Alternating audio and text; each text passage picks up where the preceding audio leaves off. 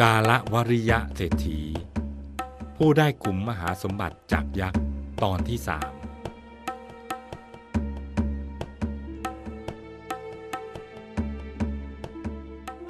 พัญญาของกาลวริยะ เมื่อได้กลับมาภายในพระนครแล้ว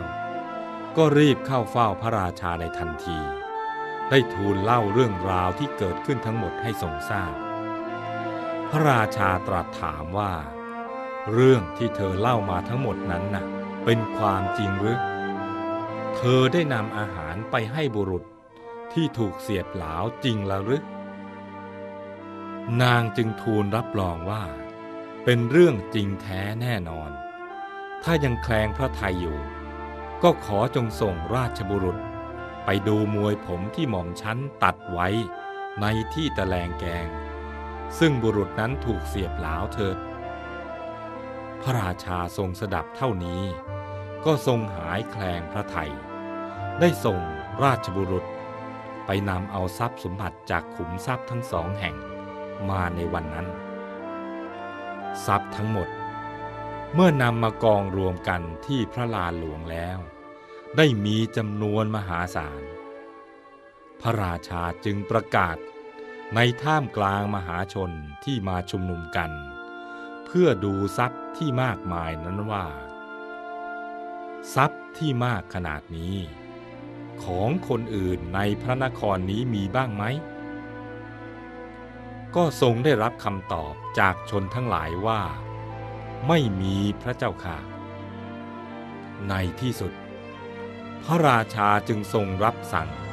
ให้นายกาละวลิยะ สามีของนางเข้าเฝ้า แล้วทรงมอบฉัดเศรษฐีให้ แต่งตั้งนายกาละวลิยะ ให้ดำรงตำแหน่งเศรษฐีประจำเมืองจำเดิมแต่นั้นมา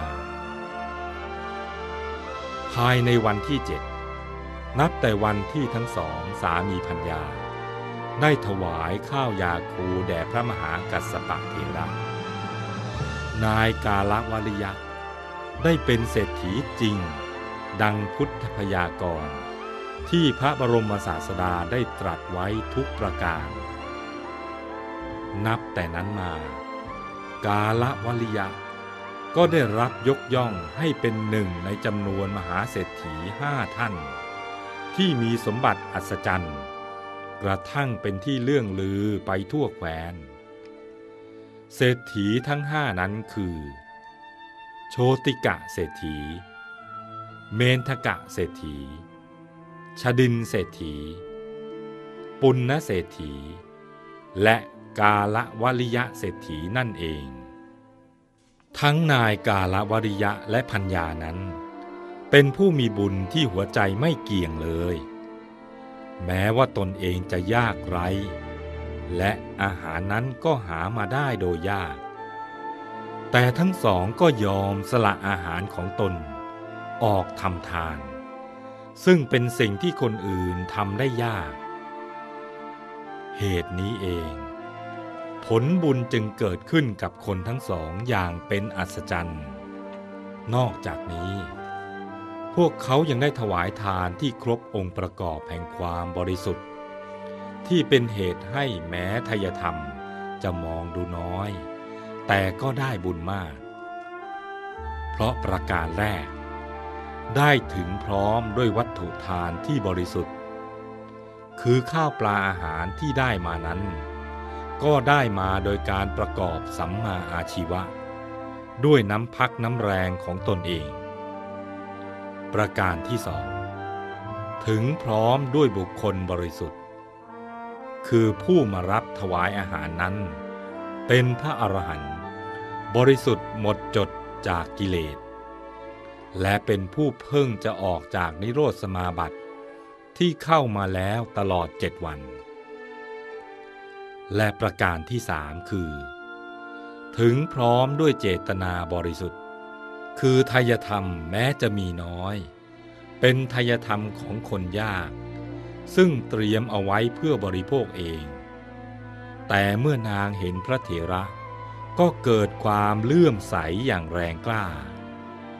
ได้ตัดใจ สละอาหารมื้อนั้นถวายให้แก่พระเถระ ด้วยความปลื้มใจ ไม่นึกเสียดายแม้สักนิดเดียว ทั้งไม่นึกว่าตนเองจะมีกินอีกหรือไม่ในวันนี้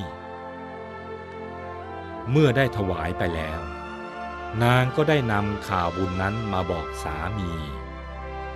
แม้สามีก็พลอยปิติยินดี ได้กล่าวอนุโมทนาบุญกับนางไปด้วย ดังนั้น ทานที่ได้ถวายกับพระอรหันต์ด้วยจิตศรัทธาในวันนั้น ผลบุญที่เกิดขึ้น จึงมากมายเกินควรเกินคาดทำให้ทั้งสอง กลายเป็นมหาเศรษฐีภายในเวลาไม่กี่วันเท่านั้น การทำบุญกับเนื้อนาบุญ ด้วยจิตที่เลื่อมใสนั้น เป็นสิ่งสำคัญมาก แม้ทายธรรมของเราจะมีอยู่เพียงเล็กน้อยก็ตาม แต่ถ้าหากทำถูกหลักวิชาทั้งสองอย่างนี้แล้ว ย่อมมีผลมาก ซึ่งพวกเราโชคดีมาก ที่ได้มาเกิดบนผืนแผ่นดินที่มีพระพุทธศาสนา